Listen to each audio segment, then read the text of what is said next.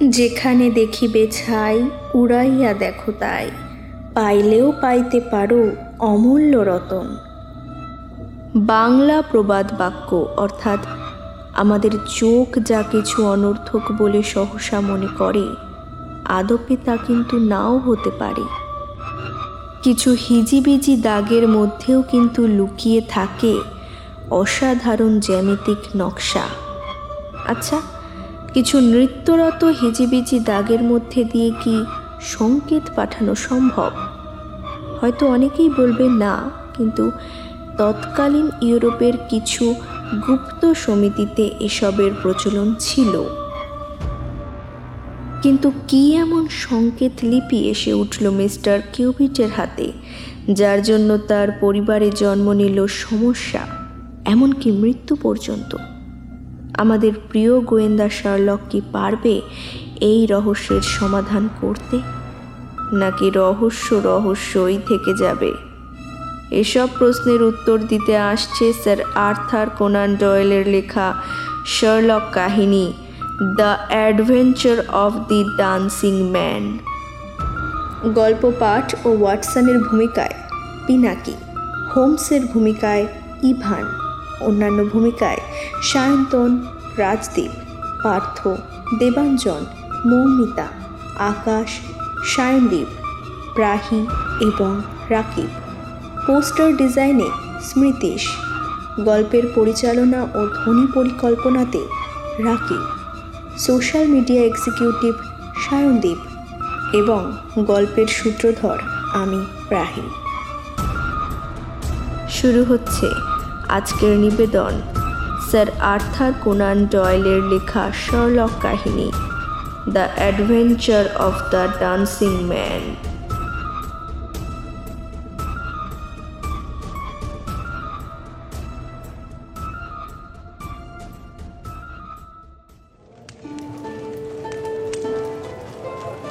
টেবিলের ওপরে একটা কাঁচের পাত্রে কি একটা তরল রাসায়নিক পদার্থ ফুটছিল। পদার্থটার বেজায় বিটকেল গন্ধ। হোমস সেই ফুটন্ত পদার্থটার দিকে এক দৃষ্টিতে তাকিয়ে বসেছিল। আমি দেখতে পাচ্ছিলাম হোমসের লম্বা শরীরটা ক্রমেই সামনের দিকে ঝুঁকে পড়ছিল। ওর মাথা বুকের কাছে নেমে এসেছে।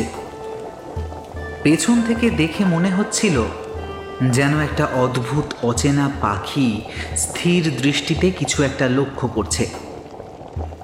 অনেকক্ষণ একইভাবে থাকবার পর হোমস হঠাৎ বলে উঠল ওয়াটসন তুমি কি দক্ষিণ আফ্রিকার ব্যবসার বাজারে টাকা লগ্নি করবে না বলে কি শেষ পর্যন্ত ঠিক করলে? আমি চমকে উঠলাম।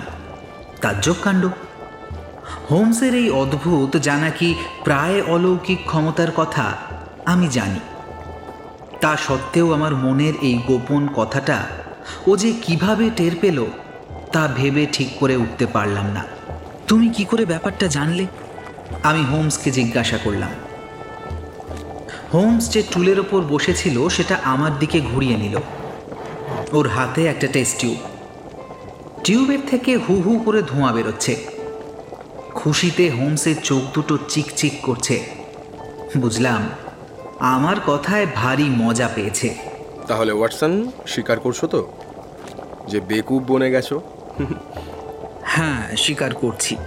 আমার উচিত যে তুমি বেকুব বনে গেছো এই কথাটা একটা কাগজে লিখিয়ে নিয়ে তোমাকে দিয়ে সই করিয়ে নেওয়া বুঝলে? এই কথা বলছো কেন? হ্যাঁ বলছি এই জন্যে যে পাঁচ মিনিট পরেই তুমি বলবে যে ব্যাপারটা যাকে বলে জলবৎ তরল সোজা। না আমি কখনোই তা বলব না। টেস্ট টিউবটা ঠিক জায়গায় রেখে দিয়ে হোমস বলতে আরম্ভ করল। ওর হাবভাব, বলার ধরন ধারণ দেখে মনে হলো যেন কলেজের অধ্যাপক কেমিস্ট্রির ক্লাসে ছেলেদের সামনে বক্তৃতা করছেন।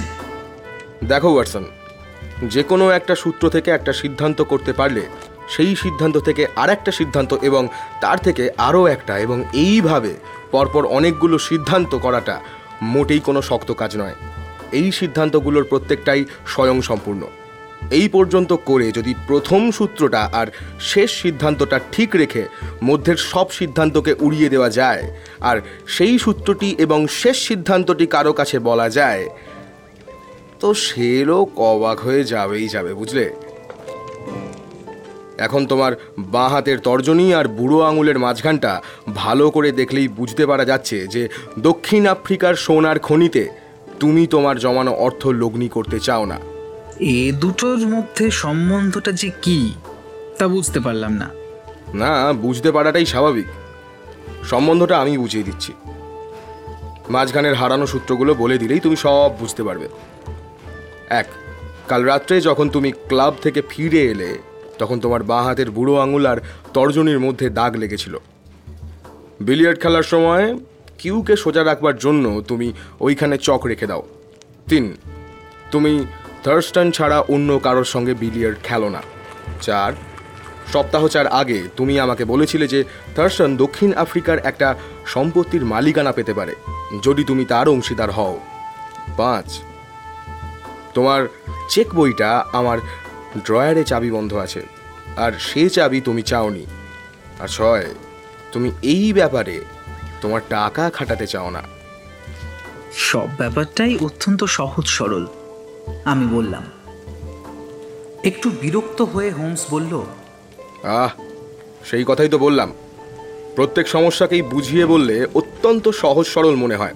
আচ্ছা তোমাকে একটা সমস্যা দিচ্ছি। দেখো এটার কোনো অর্থ বের করতে পারো কি না টেবিলের ওপরে একটা কাগজ ছুঁড়ে দিয়ে হোমস তার রাসায়নিক পরীক্ষায় মন দিল। আমি কাগজটা তুলে নিলাম। কাগজটা দেখে আমি তো থ। কতগুলো ছবি আঁকা। তার না আছে মাথা না আছে মুন্ডু। কাগজটা দেখে আমি বললাম এ কোনো ছোট ছেলে নিজের খেয়ালে এঁকেছে। এর কোনো মানে নেই।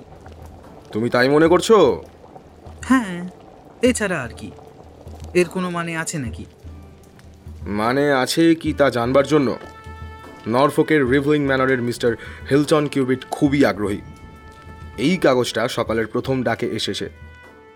মিস্টার কিউবিট পরের ট্রেনিং এসে পড়বেন। ওই শোনো। ওয়াটসন ওই যে শোনো, কে যেন দরজায় বেল টিপলেন। ইনি যদি সেই মিস্টার হিলটন কিউবিট হন, তাহলে আমি মোটেই আশ্চর্য হব না। সিঁড়িতে ভারী পায়ের ধপধপ শব্দ শুনতে পেলাম। আর তার প্রায় সঙ্গে সঙ্গেই ঘরে ঢুকলেন লম্বা চওড়া এক ভদ্রলোক। গায়ের রং টকটকে লাল, দাড়ি গোঁপ নিখুঁতভাবে কামানো, নীল উজ্জ্বল চোখ। দেখলেই বুঝতে পারা যায় ভদ্রলোক এমন জায়গায় থাকেন সেখানে বেকার স্ট্রিটের মতো ধোঁয়াশা নেই। ভদ্রলোক ঘরে ঢুকবার সঙ্গে সঙ্গে মনে হলো, ঘরের আবহাওয়াটাই যেন পাল্টে গেল। আমাদের সঙ্গে করমর্ধন করে ভদ্রলোক যেই চেয়ারে বসতে গেলেন অমনি তার দৃষ্টি পড়ল টেবিলের ওপর রাখা সেই কাগজটার ওপর, যেটা আমি একটু আগেই দেখছিলাম। ভদ্রলোক হোমসকে জিজ্ঞাসা করলেন, কি, মিস্টার হোমস? এটার কোনো মানে বের করতে পারলেন? আমি কিন্তু শুনেছি আপনি যত রাজ্যের সব উদ্ভট রহস্যের খোঁজ করে বেড়ান। আমার দৃঢ় বিশ্বাস এই রকম উদ্ভট রহস্যের সন্ধান আপনিও খুব বেশি পাননি। আমি কাগজখানা আগেই পাঠিয়ে দিয়েছিলাম যাতে করে আপনি এর একটা হদিশ করে রাখতে পারেন আর কি। হোমস বলল হ্যাঁ ব্যাপারটা যে একটু অদ্ভুত ধরনের তাতে কোনো সন্দেহ নেই। প্রথমবার দেখলে মনে হয় কোনো ছোট ছেলে তার মনের খেয়ালে কাগজের ওপর এই নাচুনে লোকগুলোর ছবি এঁকেছে। সাধারণভাবে এই কাঁচা হাতের আঁকা ছবিগুলোর কোনো মানে আছে বলে মনে হয় না। হুম প্রশ্ন হচ্ছে যে এই কাগজটার ওপর আপনি এত গুরুত্ব দিচ্ছেন কেন? মিস্টার হোমস, আমি কোনো গুরুত্ব দিতাম না, কিন্তু আমার স্ত্রী দিচ্ছেন। এটা পাওয়ার পর থেকে তিনি ভয় একেবারে আধমরা হয়ে গেছেন। মুখে কিছু বলছেন না বটে, তবে তার চোখ মুখ দেখে আমি বুঝতে পারছি যে তিনি ভয় পেয়েছেন। আর সেই জন্যই আমি এই ব্যাপারে একটা ফয়সালা করতে চাই। হোমস, সূর্যের আলোর সামনে কাগজটা তুলে ধরল। কাগজটা খাতা থেকে ছিঁড়ে নেওয়া একটা পাতা। পেন্সিলে আঁকা ছবিগুলো নির্দিষ্টভাবে সাজানো। হোমস অনেকক্ষণ ছবিগুলোর দিকে তাকিয়ে রইল। তারপর কাগজটা যত্ন করে তার পকেট বইয়ের ভেতর মুড়ে রেখে দিল। মনে হচ্ছে এই রহস্যটা সব দিক দিয়েই বেশ অভিনব আর চিত্তাকর্ষক তদন্ত হয়ে উঠবে। মিস্টার কিউবিট, আপনার চিঠিতে আপনি আমাকে কিছু কিছু খবর দিয়েছেন, কিন্তু আমার এই বন্ধু, ডক্টর ওয়াটসন, কিছুই জানেন না। আপনার সব কথা আপনি এর সামনে আবার যদি বলেন তাহলে খুবই ভালো হয়। হোমসের কথায় আমাদের অতিথি বেশ ঘাবড়ে গেলেন। তিনি হাত কচলাতে কচলাতে বললেন ইয়ে মানে আমি মোটেই ভালো বক্তা নই। আমার কথা শুনতে শুনতে যদি আপনাদের মনে কোনো খটকা লাগে তো বলবেন। তবে আমি যথাসম্ভব গুছিয়েই বলার চেষ্টা করব। গত বছর আমার বিয়ে হয়েছে। আমি সেই ঘটনা দিয়ে আমার কথা বলতে শুরু করি। তবে গোড়ায় একটা কথা পরিষ্কারভাবে বলতে চাই। আমি যাকে বলে ধনী লোক, তা একেবারেই নই। তবে রিডলিং থর্পে আমরা পাঁচশো বছর টানা বাস করে আসছি। ওই অঞ্চলে আমাদের চেয়ে মানি লোক আর কেউ নেই। বলতে গেলে গোটা নরফকেই আমাদের নাম সকলে জানে। গত বছর জয়ন্তী উৎসব দেখবার জন্য আমি লন্ডনে এসেছিলাম। আমি রাসেল স্কোয়ারে একটা বোর্ডিং হাউসে উঠেছিলাম। ওখানে উঠেছিলাম কেননা আমাদের অঞ্চলের ভিকার পার্কার ওখানে ছিল। ওই বোর্ডিং হাউসে প্যাট্রিক এলসি প্যাট্রিক নামে এক আমেরিকান তরুণীও ছিলেন। আমার সঙ্গে ওই তরুণীর আলাপ পরিচয় হয়। তারপর লন্ডনে থাকতেই আমি ওকে বিয়ে করি। লন্ডন থেকে যখন আমি নরফোকে ফিরে এলাম, তখন আমি একজন রীতিমতো বিবাহিত ভদ্রলোক আর কি। আপনি হয়তো ভাবছেন যে, এইভাবে বিয়ে করাটা আমার পক্ষে ঠিক হয়নি। আমার বংশগৌরবের কথা সকলেই জানে। আর এই তরুণী তো যাকে বলে অজ্ঞাত কুলশীলা। কিন্তু যদি এলসির সঙ্গে আপনার কখনো সাক্ষাৎ হয়, তাহলে আপনি বুঝতে পারবেন কেন আমি তাকে বিয়ে করেছি। এই ব্যাপারে, এলসিও আমার সঙ্গে খোলাখুলিভাবেই ব্যবহার করেছে। সে আমাকে বারবার সব কিছু বিবেচনা করে দেখতে বলেছিল। সে আমাকে বলেছিল, এক সময় আমার জীবনে এমন কিছু লোকের সঙ্গে যোগাযোগ ঘটেছিল যারা মোটেই ভালো লোক নয়। তাদের কথা না আমি আমি একদম ভুলে যেতে চাই। সত্যি বলতে কি, আমি আমার অতীত জীবনের সব কিছুই ভুলে যেতে চাই। পুরনো দিনের কথা মনে করলে আমার আমার খুব কষ্ট হয়। তুমি যদি আমাকে বিয়ে করো তো এ কথা বলতে পারি যে আমার জন্য তোমাকে কখনো লজ্জা পেতে হবে না। তবে আমার অতীত জীবন সম্বন্ধে তুমি কোনো দিনও কোনো কথা জানতে চেও না। যদি আমার কথা মেনে নেওয়া তোমার পক্ষে সম্ভব না হয়, তো তুমি একাই নরফুকে ফিরে যাও। আমি যেমন একলা আছি, তেমন একলাই থাকব। আমাদের বিয়ের ঠিক আগের দিন এলসি আমাকে এই কথাগুলো বলল। তো আমি বললাম যে, আমি তার সব কথায় রাজি। আজ পর্যন্ত আমি আমার কথার খেলাপ করিনি। আমাদের প্রায় এক বছর হলো বিয়ে হয়েছে। আমরা বেশ সুখে শান্তিতেই আছি, বুঝলেন? কিন্তু মাসখানেক আগে, জুন মাসের শেষাশেষি, প্রথম গোলমালের সূত্রপাত হল। একদিন দেখেছি, একদিন আমেরিকা থেকে আমার স্ত্রীর নামে একটা চিঠি এলো। বুঝলেন? আমি আমেরিকার ডাক টিকিট নিজে দেখেছি। চিঠিটা পেয়েই আমার স্ত্রী একদম ভয়ে কাঠ। চিঠিটা পড়েই সে ফায়ার প্লেসের আগুনে ছুঁড়ে ফেলে দিল। এ বিষয়ে আমাকে কোনো কথা বলেনি। আমিও কোনো প্রশ্ন তাকে করিনি। কথা যখন দিয়েছি, সেটা রাখতেই হবে। কিন্তু তারপর থেকে সে সবসময় কেমন যেন ভয়ে ভয়ে থাকে। ওর চোখ মুখে সবসময় একটা আশঙ্কার ভাব। যেন সাংঘাতিক কিছু একটা ঘটে গেল বুঝি। সবসময় যেন মনে মনে সে বিপদের জন্য তৈরি হয়ে আছে। আমাকে বিশ্বাস করে সব কথা খুলে বললে, ও ভালোই করতো। আমার চাইতে বড় বন্ধু ওর আর কেউ নেই। কিন্তু এলসি নিজের থেকে কিছু না বললে আমিও তো কিছু বলতে পারি না। তবে একটা কথা হলপ করে বলতে পারি। এলসি অত্যন্ত সত্যবাদী এবং সৎ মহিলা। ওর অতীত জীবনে যে ঘটনাই ঘটে থাকুক না কেন, তার জন্য ও কোনো মতেই দায়ী নয়। আমি নরফোকের একজন অতি সাধারণ গেঁয়ো লোক। তবে আমার বংশের মর্যাদাকে আমি যেভাবে রক্ষা করতে জানি, তা সারা ইংল্যান্ডে খুব বেশি লোক জানে বলে আমার মনে হয় না। আর এই কথাটা এলসি খুব ভালোভাবেই জানে। আমাকে বিয়ে করবার আগে সে আমার মনের ভাব জানতো। আমার খুব বিশ্বাস যে এলসি এমন কোনো কাজ কখনোই করবে না যা আমার বংশগৌরবের ক্ষতি করতে পারে। যাকে, এবার আসল ঘটনায় আসি। সপ্তাহখানেক আগে গত মঙ্গলবার আমি লক্ষ্য করলাম যে একটা জানলার কাঁচে এই রকম কতগুলো নাচওয়ালা ছবি আঁকা রয়েছে। ছবিগুলো খড়িতে আঁকা। আমার মনে হলো আস্তাবলের দেখাশোনা যে করে, সেই ছোকরাই এই ছবিগুলো এঁকেছে। তাকে ডেকে পাঠালাম। সে দিব্যি করে বলল যে, এ ব্যাপারে সে কিছুই জানে না। এটা যে রাত্রিবেলায় এসে কেউ এঁকে দিয়ে গেছে, তাতে কোনো সন্দেহ নেই। যাই হোক, আমি সেই ছবিগুলো মুছে দিতে বললাম। পরে আমি এই ঘটনার কথা এলসিকে বলি। আমার কথা শুনে এলসি ভীষণ উত্তেজিত হয়ে পড়ল। সে আমাকে কাকুতি মিনতি করে বলল যে এই রকম ছবি আমার নজরে পড়লে আমি যেন অবশ্যই তাকে দেখাই। সত্যি কথা বলতে কি, এলসির ভাবগতিক দেখে আমি নিজেই থ হয়ে গেলাম। এরপর সপ্তাহখানেক আর কোনো ঘটনা ঘটেনি। ছবি আঁকা কোনো কাগজও আসেনি। গতকাল সকালে বাগানে যে সূর্য ঘড়িটা আছে তার কাছে এই কাগজটা পড়েছিল। কাগজটা আমিই দেখতে পাই। আমি কাগজটা এনে এলসিকে দেখাই। কাগজটা দেখেই এলসি অজ্ঞান হয়ে গেল। তারপর থেকে এলসি কেমন যেন একটা ঘোরের মধ্যে আছে, বুঝলেন? কেমন একটা আচ্ছন্ন ভাব। চোখে মুখে ভয়ের ছাপ স্পষ্ট। আর তখনই আমি আপনাকে চিঠি লিখি, আর চিঠির সঙ্গে এই কাগজটাও পাঠি এ এমনই একটা আজগুবি ব্যাপার যে আমার পক্ষে পুলিশের কাছে যাওয়াও সম্ভব নয়। পুলিশ হেসেই সব ব্যাপারটা উড়িয়ে দেবে।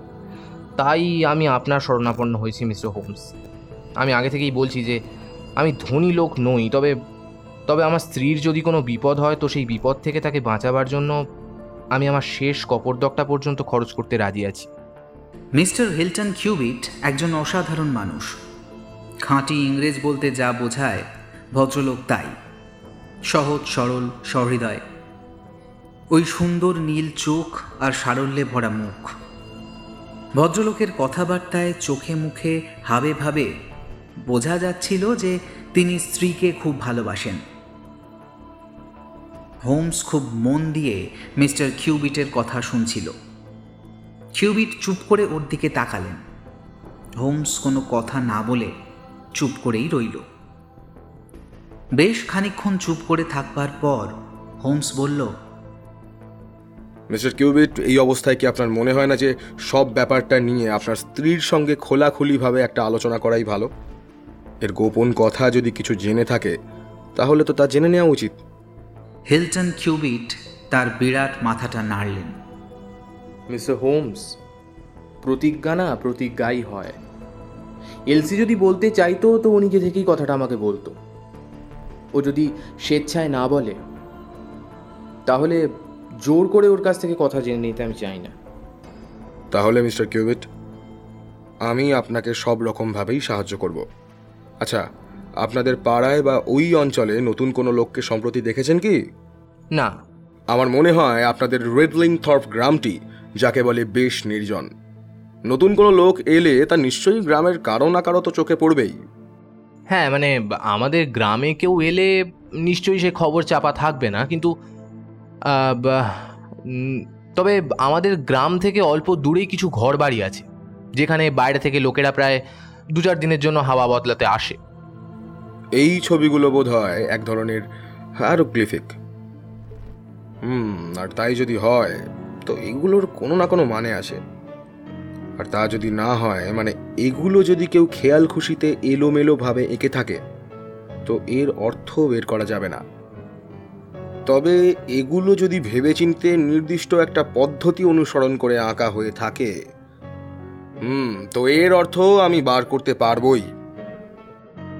কিন্তু এই কাগজের টুকরোর লেখাটা এতটা ছোট যে এর থেকে কোনো অর্থ বের করা সম্ভব নয়। তাছাড়া আপনি আমাকে যে তথ্য দিলেন, তাও মোটেই যথেষ্ট নয়। আমার পরামর্শ যদি চান, তো বলি। আপনি নরফকে ফিরে যান। যদি ইতিমধ্যে আর কোনো এই ধরনের ছবি আঁকা কাগজ আপনার নজরে পড়ে, তো তার হুবহু নকল করে নেবেন কেমন? আপনার বাড়ির জানালায় চক দিয়ে যে ছবি আঁকা ছিল, তার যদি একটা নকল পাওয়া যেত না, তাহলে বড় ভালো হতো। এছাড়া যা আপনাকে করতে হবে তা হলো সাবধানে পাড়া প্রতিবেশীদের কাছ থেকে খোঁজ নিয়ে জানতে চেষ্টা করবেন পাড়ায় কোনো অচেনা লোককে দেখতে পাওয়া গেছে কিনা। যখনই নতুন কোনো তথ্য আপনার হাতে আসবে, আমাকে সঙ্গে সঙ্গে জানাবেন। এই মুহূর্তে আমি আপনাকে আর কোনো পরামর্শ দিতে পারছি না।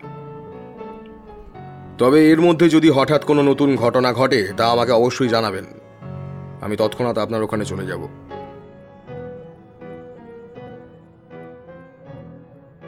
মিস্টার হিলটন কিউবিটের সঙ্গে কথাবার্তা বলার পর থেকেই হোমস ভীষণ চুপচাপ হয়ে গেল।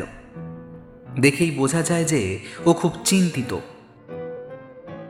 হিলটন কিউবিটের সঙ্গে দেখা হওয়ার পর কদিন হয়ে গেল।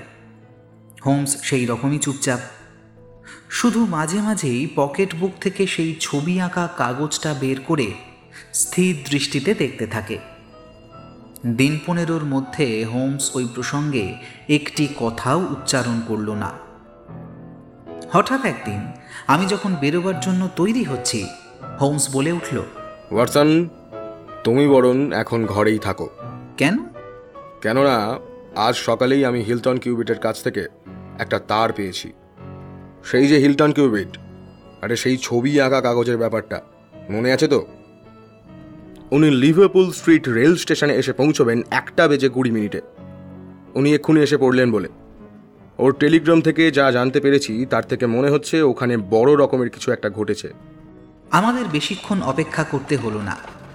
আমাদের নরফোকের মক্কেল লিভারপুল স্টেশন থেকে একটা ভাড়া গাড়ি ধরে সোজা আমাদের আস্তানায় এসে হাজির। মিস্টার কিউবিটকে দেখলেই বোঝা যায় যে ভদ্রলোক রীতিমতো চিন্তিতই নন, খুব মন মরাও বটে। চোখের দৃষ্টিতে ক্লান্তির ছাপ, কপাল কুঁচকে আছে। মিস্টার হোমস এই সমস্ত ঘটনা আমার স্নায়ুর ওপর ভীষণ চাপ সৃষ্টি করছে। আমার চোখের সামনে আমার স্ত্রী ক্রমেই শুকিয়ে যাচ্ছে। এটা কেউ সহ্য করতে পারে বলুন মিস্টার হোমস? আপনার স্ত্রী কি কোনো কথা আপনাকে বলেছেন? না না মিস্টার হোমস। সে কোনো কথাই আমাকে বলছে না এটা তো আরও সমস্যার। এক এক সময় আমার মনে হয়েছে এলসি যেন কোনো কিছু আমাকে বলতে গিয়েও বলতে পারছে না। বলাটা ঠিক হবে কি না সেই বিষয়ে সে মনস্থির করতে পারছে না। আমি অনেক সময় তাকে কথার খেই ধরিয়ে দেওয়ার চেষ্টা করেছি তাতে ও আরও চুপ করে গেছে। ও প্রায়ই আমার কাছে আমাদের বংশের প্রাচীনত্ব আমাদের বংশের গৌরব ঐতিহ্য এইসব প্রসঙ্গ তুলেছে। আমার মনে হয়েছে এবার বোধহয় কিছু বলবে কিন্তু না পরক্ষণেই ও প্রসঙ্গ বদলে ফেলেছে। কিছু কিছু কথা আপনি তো নিজেই জানতে পেরেছেন। হ্যাঁ আমি অনেক কিছুই জানতে পেরেছি। আমি আরও অনেকগুলো ছবি আঁকা কাগজ পেয়েছি। সেগুলো সঙ্গে করে এনেছি। আপনি দেখুন যদি কোনো কিনারা করতে পারেন। সবচেয়ে বড় কথা সেই লোকটাকে আমি দেখতে পেয়েছি। কাকে? যে লোকটা ছবি আঁকে তাকে? হ্যাঁ যখন লোকটা ছবি আঁকছিল সে সময় আমি তাকে দেখতে পেয়েছিলাম। সব কথাই আমি একে একে আপনাকে বলছি। আপনাদের সঙ্গে কথাবার্তা বলে ফিরে যাওয়ার পরের দিনই আমি আমার বাড়ির ভেতরে যে মালখানা আছে তার দরজায় একটা চাবি দেখতে পাই। মালখানার কালো দরজায় খড়ি দিয়ে আঁকা ছবি। মালখানার দরজাটা আমার বাড়ির সোজাসুজি।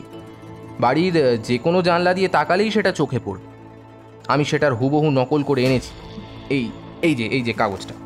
ভদ্রলোক একটা কাগজের ফালি টেবিলের ওপর রাখলেন। কাগজের ফালিতে কিছু ছবি আঁকা ছিল। চমৎকার চমৎকার। হোমস বলে উঠল এরপর কি হলো বলুন? যখন নকল করা হয়ে গেল তখন আমি মূল ছবিগুলো মুছে দিলাম।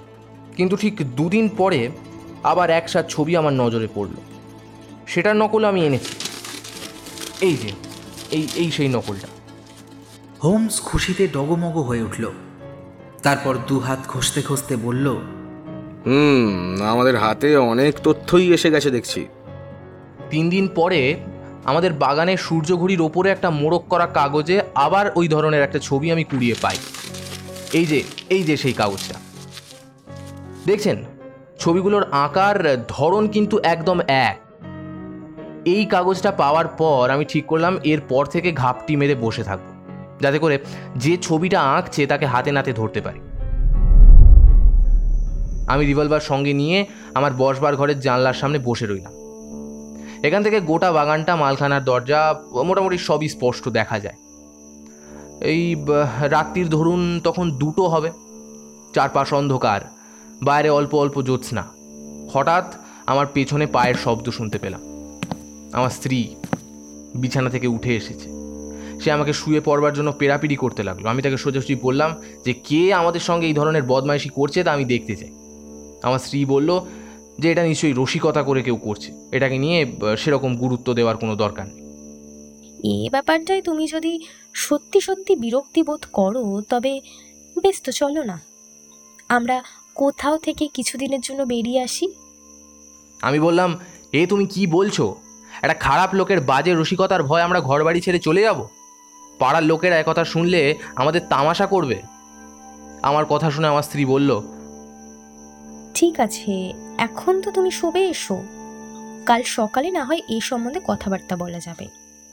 হঠাৎ আমি লক্ষ্য করলাম যে কথা বলতে বলতে আমার স্ত্রীর সাদা মুখ আরও সাদা হয়ে গেল। আমার কাঁধের ওপর একটা হাত ছিল, ও সেই হাত দিয়ে আমার কাঁধটা শক্ত করে চেপে ধরল। মালখানার কাছে অন্ধকারে কিছু একটা নড়াচড়া করছে। ভালো করে লক্ষ্য করতে দেখলাম, একটা কালো ছায়ামূর্তি অন্ধকারে গুঁড়ি মেরে মেরে এসে মালখানার দরজার সামনে উবু হয়ে বসল। আমি রিভলভার তুলে নিয়ে ঘর থেকে ছুটে বেরিয়ে গেলাম। আর ঠিক সেই মুহূর্তে আমার স্ত্রী তার গায়ের সব জোর দিয়ে আমাকে। জাপটে ধরল। ছেড়ে দাও চলে আমি তার হাত থেকে নিজেকে ছাড়িয়ে নেওয়ার চেষ্টা করতে লাগলাম কিন্তু ছেড়ে দাও এসব। আমার স্ত্রীও। নাচড় বান্দা। এসবে জড়িও না। শেষকালে যখন আমি নিজেকে ছাড়িয়ে নিয়ে দরজা খুলে বাইরে বেরিয়ে মালখানার দরজার কাছে এলাম তখন সেই ছায়ামূর্তিটা উধাও হয়ে গেছে। কিন্তু লোকটা যে এসেছিল তার প্রমাণটা পেলাম। দরজার পাল্লায় একই রকমের নৃত্যরত একটা মানুষের ছবি। এই ধরনের ছবি এর আগেও আমি দেখেছি। তার নকলও নিয়েছি। সুতরাং ওই ছবি চিনতে আমার ভুল হয়নি। আমি সমস্ত বাগান তন্ন তন্ন করে খুঁজলাম, কিন্তু লোকটার কোনো হদিশ আমি পেলাম না। আশ্চর্য ব্যাপার হচ্ছে এটাই যে, আমি যখন ওকে খুঁজে বেড়াচ্ছিলাম, তখন ও কাছাকাছি কোথাও লুকিয়েছিল। এটা ধরতে পারলাম, কেননা পরদিন সকালে আমি যখন মালখানার দরজার কাছে গেলাম, তখন আরও কতগুলো নতুন ছবি দেখতে পেলাম। এই ছবিগুলো কিন্তু আগের দিন ছিল না। আচ্ছা সেই ছবিগুলোর নকল আপনার কাছে কি আছে? হ্যাঁ আছে কিন্তু খুবই সংক্ষিপ্ত। আমি সেটা নকল করে এনেছি।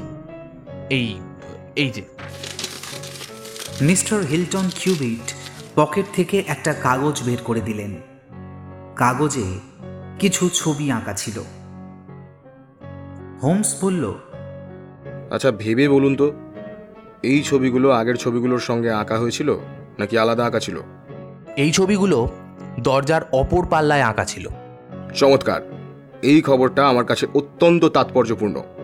এইবার আমার মনে হচ্ছে যে আশার আলো দেখতে পাচ্ছি। যাই হোক আগে আপনি আপনার কথা শেষ করুন। না আমার আর বিশেষ কিছু বলার নেই। তবে সেই রাত্রে আমি আমার স্ত্রীর ওপর ভয়ঙ্কর চটে গেছিলাম। সেই রাতে ও বাধা না দিলে আমি ওই ছুঁচোটাকে ধরে উচিত শিক্ষা দিতে পারতাম। আমার মাঝে মাঝে মনে হচ্ছে যে পাছে ওই ছুঁচোটার কোনো ক্ষতি হয়, তাই আমার স্ত্রী আমাকে যেতে দিতে চায়নি। তবে আমার স্ত্রী যে ওই লোকটাকে চেনে এবং এই ছবিগুলো এঁকে ওই লোকটা যা বলতে চাইতো, তার মানেও যে আমার স্ত্রী বোঝে। মিস্টার হোমস, সেই বিষয়ে আমার মনে কোনো সন্দেহ নেই।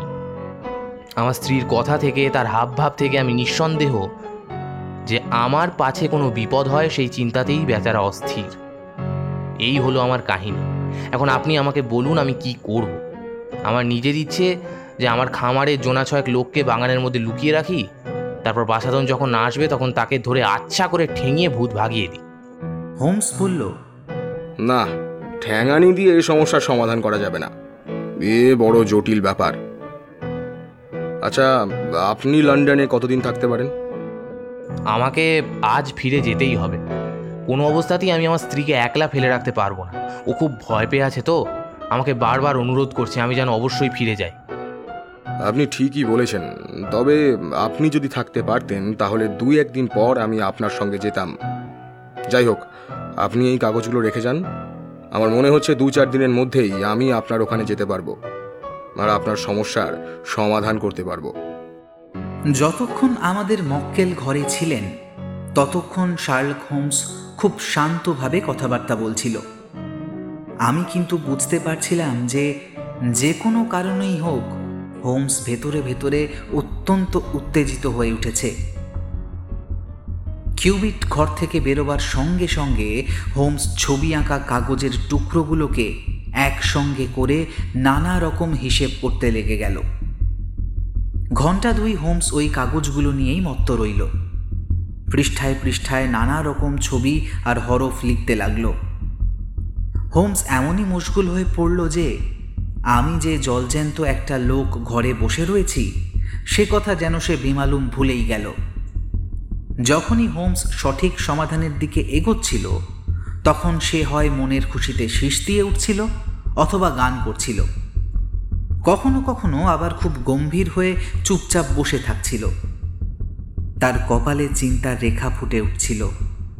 বুঝতে পারছিলাম যে কোথাও এসে হোমস আটকে গেছে। শেষকালে হোমস চেয়ার ছেড়ে লাভ দিয়ে উঠে ঘরের মধ্যে পায়চারি করতে লাগল। ওর হাবভাব দেখে বুঝলাম যে হোমস বেশ খুশি হয়েছে। তারপর হোমস একটা টেলিগ্রামের ফর্মে মস্ত একটা টেলিগ্রাম লিখল। আমার এই টেলিগ্রামের উত্তর যদি আমি যা আশা করছি তাই হয়, তবে ওয়াটসন, তোমার ডায়েরির পাতায় একটা নতুন ধরনের রহস্যের সমাধানের ঘটনা লিখে রাখতে পারবে। আমার বিশ্বাস, আগামীকাল আমাদের নরফোকের বন্ধুকে এমন কিছু খবর দিতে পারব যার থেকে তার জীবনে যে উৎপাত শুরু হয়েছে, তার অনেকটাই পরিষ্কার হয়ে যাবে। স্বীকার করতে লজ্জা নেই যে, ব্যাপারটা জানবার জন্যে আমার খুবই কৌতূহল হচ্ছিল। কিন্তু হোমসের স্বভাব আমি জানি। রহস্যের সমাধানটা যে কি এবং কীভাবে রহস্যের সমাধান হলো, তা সে নিজে থেকে যখন বলবে, তখনই জানতে পারা যাবে। তার আগে হাজার প্রশ্ন করলেও তার কাছ থেকে কোনো উত্তর পাওয়া যাবে না। তাই আমি ধৈর্য ধরে অপেক্ষা করতে লাগলাম। যতক্ষণ না হোমস নিজের থেকে আমাকে কিছু বলে।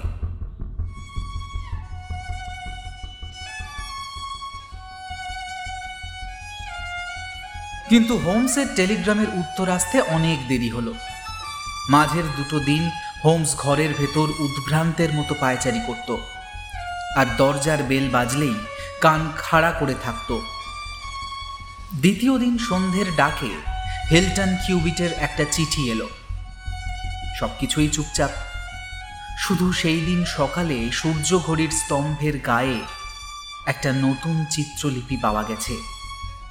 এটা আকারে বেশ বড়। লিপির অনুলিপি চিঠির সঙ্গে দেওয়া ছিল। হোমস কাগজটার উপর হুমড়ি খেয়ে পড়ল। কতকগুলো নৃত্যরত ভৌতিক মূর্তি যেন। দেখলেই অস্বস্তি হয়। তারপর হঠাৎ ধরফড় করে দাঁড়িয়ে উঠে বলল, ব্যাপারটা অনেক দূর গড়িয়ে গেছে। দেখো তো, ওয়াটসন, আজ রাত্রে নর্থ ওয়ালসাম যাওয়ার কোনো ট্রেন আছে কি? আমি টাইম টেবিলটা দেখলাম। না, শেষ গাড়ি ছেড়ে গেছে। তাহলে আমরা কাল সকাল সকাল উঠে প্রথম যে ট্রেন পাবো সেটাই ধরবো। বুঝলে পারছেন আমাদের ওখানে হাজির থাকাটা বিশেষ দরকার। ওই বুঝি যে টেলিগ্রামের জন্য হাপিত্তেশ করে বসে আছি, সেটা এলো। এক মিনিট, মিসেস হাটসন। এর উত্তর দিতে হবে কিনা দেখি। হুম, না, আমি যা ভেবেছিলাম ঠিক তাই। যে খবর পেলাম তাতে আমাদের পক্ষে আর এক মিনিট দেরি করা উচিত নয়। আমাদের সহজ সরল বন্ধুটি জানেন না তার চারপাশে কি প্রচণ্ড ষড়যন্ত্রের জাল ছড়িয়ে রয়েছে। শেষ পর্যন্ত তাই হলো। এই গল্পের যে এমন সাংঘাতিক পরিণতি হবে, তা গোড়াতে আমি আজ করতে পারিনি। যে জিনিসটা নেহাতি ছেলে মানুষই বা বাজে রসিকতা বলে মনে করেছিলাম তার কি করুণ পরিণতি? আমি যদি আমার পাঠকদের এই পরিণতি না শুনিয়ে অন্য পরিণতির কথা শোনাতে পারতাম, তাহলে কি ভালোই না হতো? কিন্তু আমি তো কাল্পনিক কোনো কাহিনী বলছি না। এ হলো নিছক সত্য। তাই ঘটনা যা যা ঘটেছে এবং যেমন যেমন ঘটেছে, তা যতই দুঃখজনক হোক তা বলতেই হবে। আমাকে ইচ্ছে না করলেও লিখতে হবে কেমন করে, কি পরিস্থিতিতে, কি দুর্ঘটনা ঘটল। যার জন্য সমস্ত ইংল্যান্ডবাসীর মুখে মুখে রেডলিং থর্পের ম্যানার হাউসের কথা আলোচিত হতে লাগল।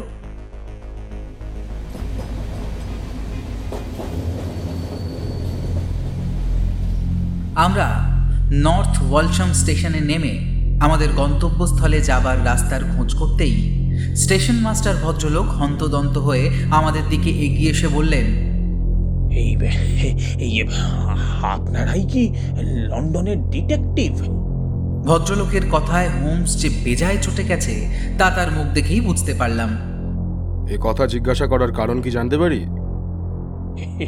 কেন না হ্যাঁ নরউইচের পুলিশ ইন্সপেক্টর মার্টিন একটু আগেই তো এদিক দিয়ে গেলেন। আপনারা কি তাহলে সার্জেন? মানে আমি যা শুনলাম তাতে মনে হচ্ছে ভদ্রমহিলা হয়তো এখনও বেঁচে আছেন। আপনারা যদি তাড়াতাড়ি করেন তাহলে তাকে বাঁচাতেও পারেন। অবশ্য ফাঁসির দড়ি থেকে বাঁচাতে পারবেন কিনা জানি না। হোমসের মুখ অসম্ভব গম্ভীর হয়ে গেল। আমরা রিডলিং থর্প ম্যানরেই যাচ্ছি।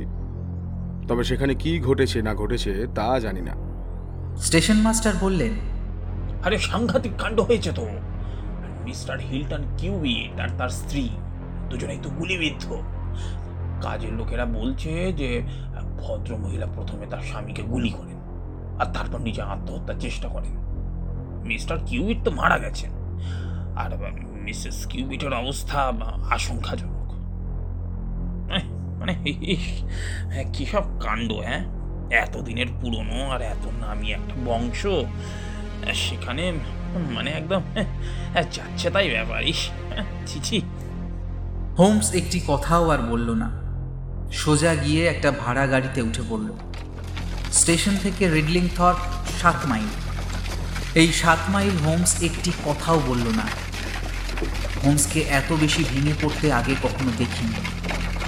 এর আগে ট্রেনেও লক্ষ্য করেছিলাম যে হোমস খুবই অস্থির হয়ে রয়েছে।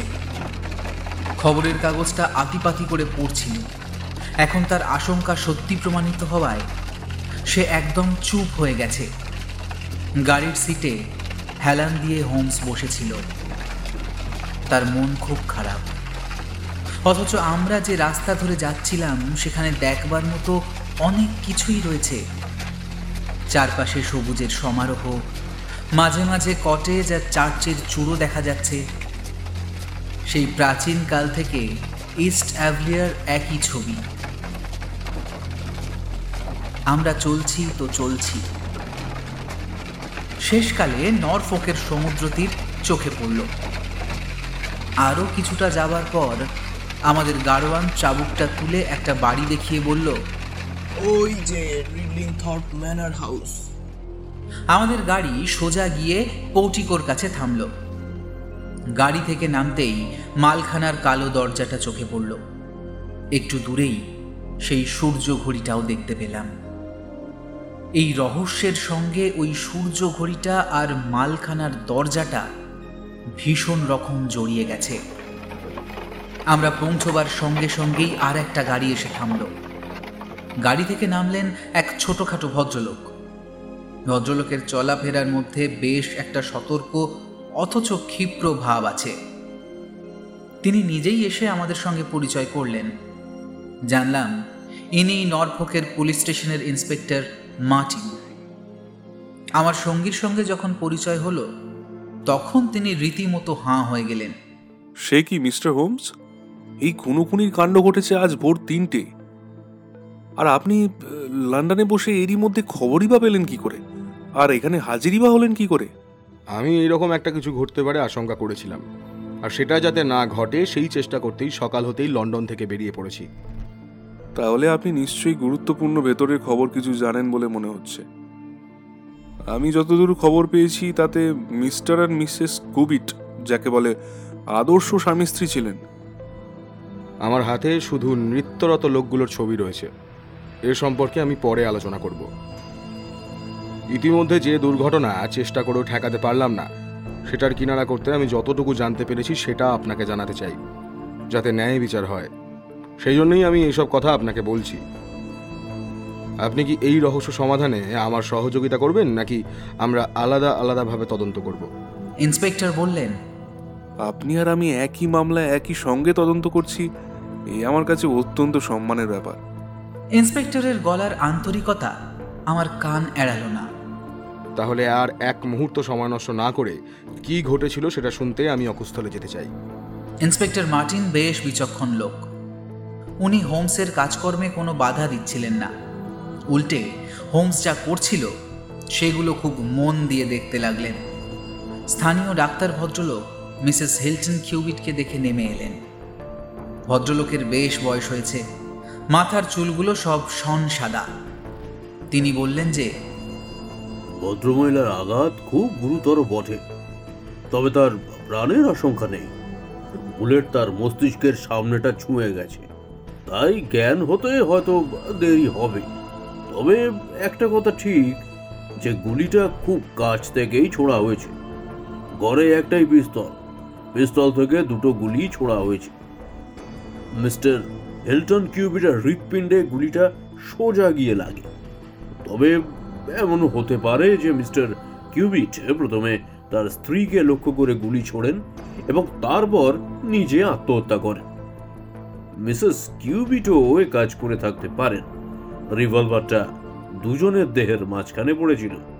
হোমস জিজ্ঞেস করল মিস্টার কিউবিটের মৃতদেহ কি সরানো হয়েছে? না।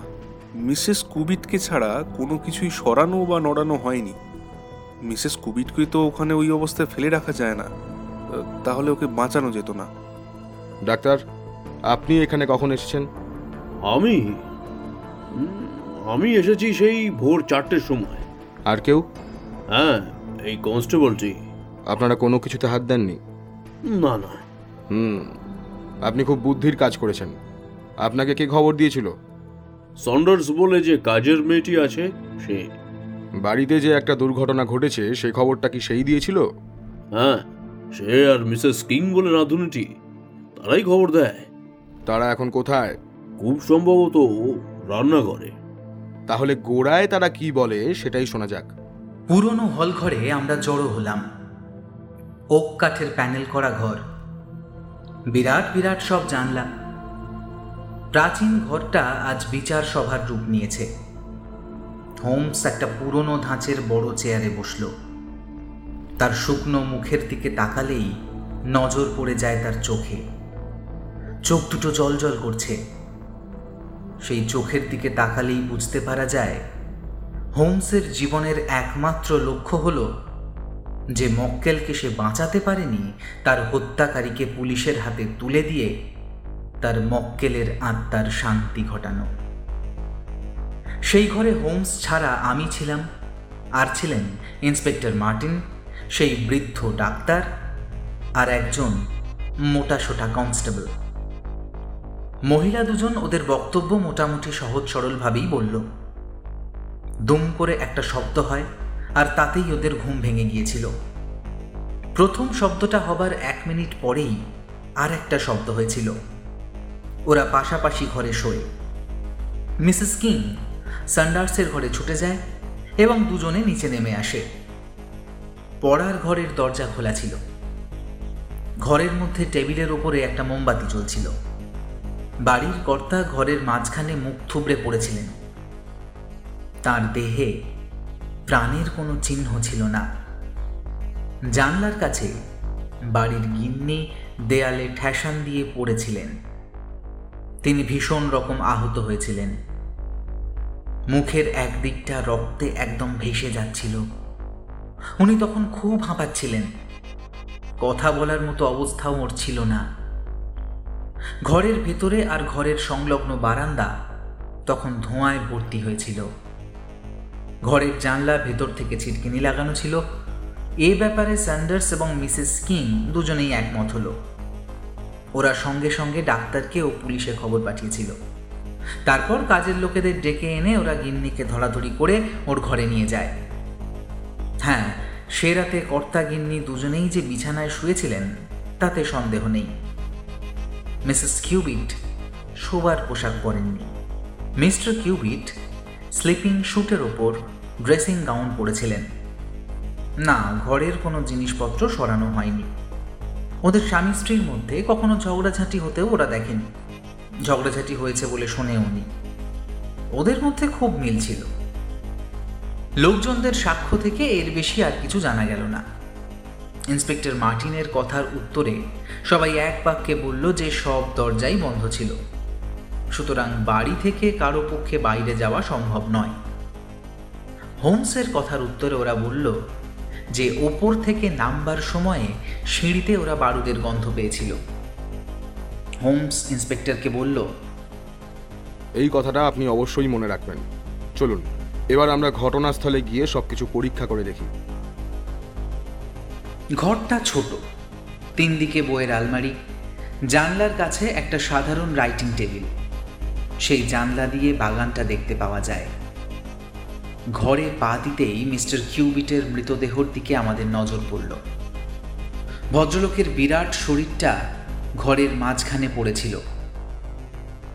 ওর জামা কাপড়ের অবস্থা দেখে মনে হলো যে উনি বোধহয় বিছানা থেকে তাড়াহুড়ো করে উঠে এসেছেন। গুলিটা সামনে থেকে ছোঁড়া হয়েছিল। সোজা হৃৎপিণ্ডে ঢুকে গুলিটা আটকে গেছে। বুঝলাম, ভদ্রলোক সঙ্গে সঙ্গে মারা গেছেন। যন্ত্রণা পাননি। ও ড্রেসিং গাউনে বা হাতে বারুদের দাগ নেই। ডাক্তারবাবুর কথা অনুযায়ী মিসেস কিউবিটের মুখে বারুদের দাগ আছে। হাতে নেই। বারুদের দাগ না থাকাটা কিছুই প্রমাণ করে না। তবে দাগ থাকলে অবশ্য অন্য কথা হতো।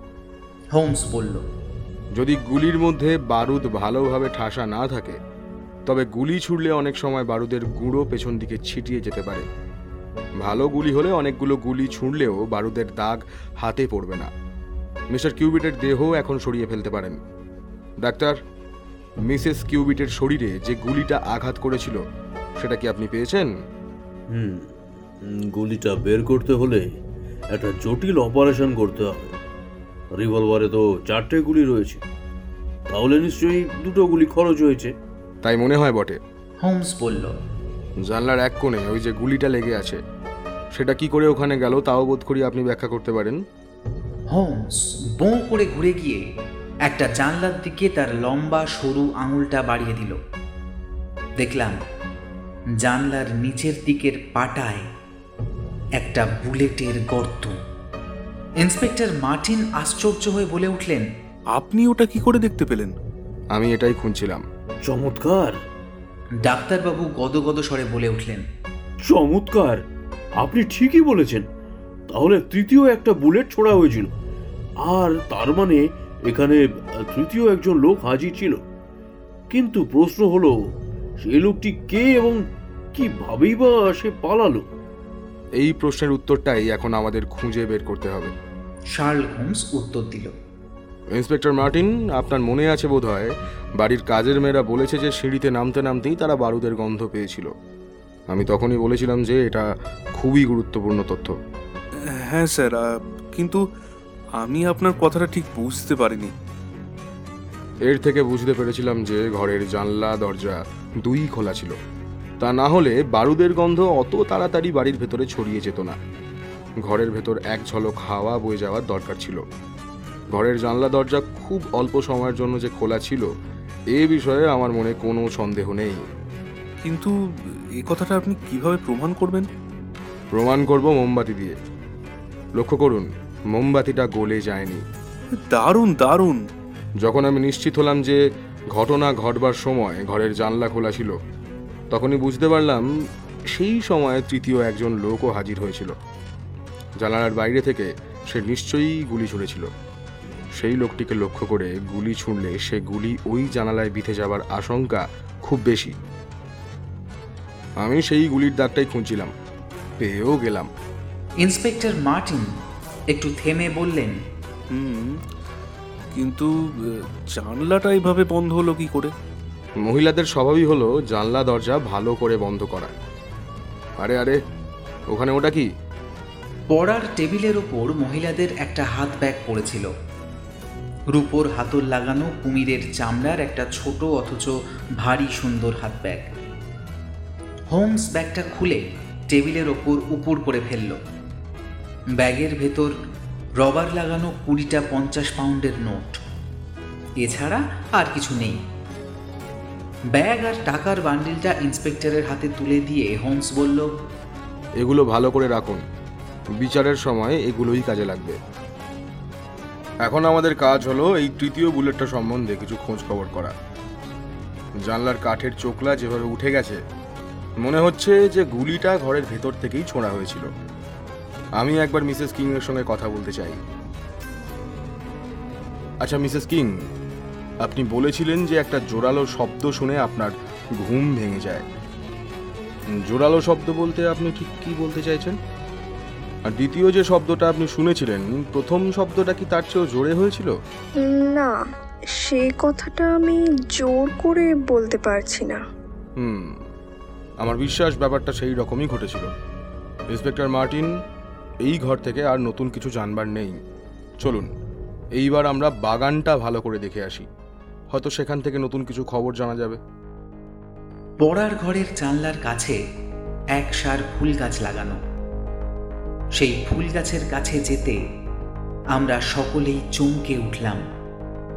ছোট ছোট ফুল গাছগুলোর ওপর কে যেন মই চালিয়ে দিয়েছে। নরম মাটির ওপর পায়ের দাগ। পুরুষ মানুষের পায়ের ছাপ। ছাপগুলো দেখলেই বোঝা যায় যে লোকটির চেহারা বিরাট আর তার পায়ের জুতোটা ছুঁচলো। হোমস বাগানের প্রত্যেকটি ইঞ্চি তন্ন তন্ন করে খুঁজে দেখল। একসময় বেশ খুশি হয়ে শীষ দিয়ে উঠল। তার হাতে একটা পোড়া লম্বাটে জিনিস আমি এই রকমই ভেবেছিলাম। রিভলভারের সঙ্গে ইজেক্টর লাগানো ছিল। এই সেই তিন নম্বর বুলেটটা। ইন্সপেক্টর মার্টিন আমার মনে হচ্ছে যে আমাদের তদন্ত সম্পূর্ণ হয়ে গেল। শার্লক হোমসের কাজের ধারা আর গতি দেখে ইন্সপেক্টর মার্টিন একদম স্তম্ভিত। গোড়ার দিকে তদন্তের ব্যাপারে তিনি নাক গলাবার চেষ্টা করছিলেন। খানিক পর সে চেষ্টা ছেড়ে দিয়ে হোমস যা করছিল তিনি তাই মেনে নিচ্ছিলেন। আপনি কাকে সন্দেহ করছেন মিস্টার হোমস? সে কথায় পরে আসব।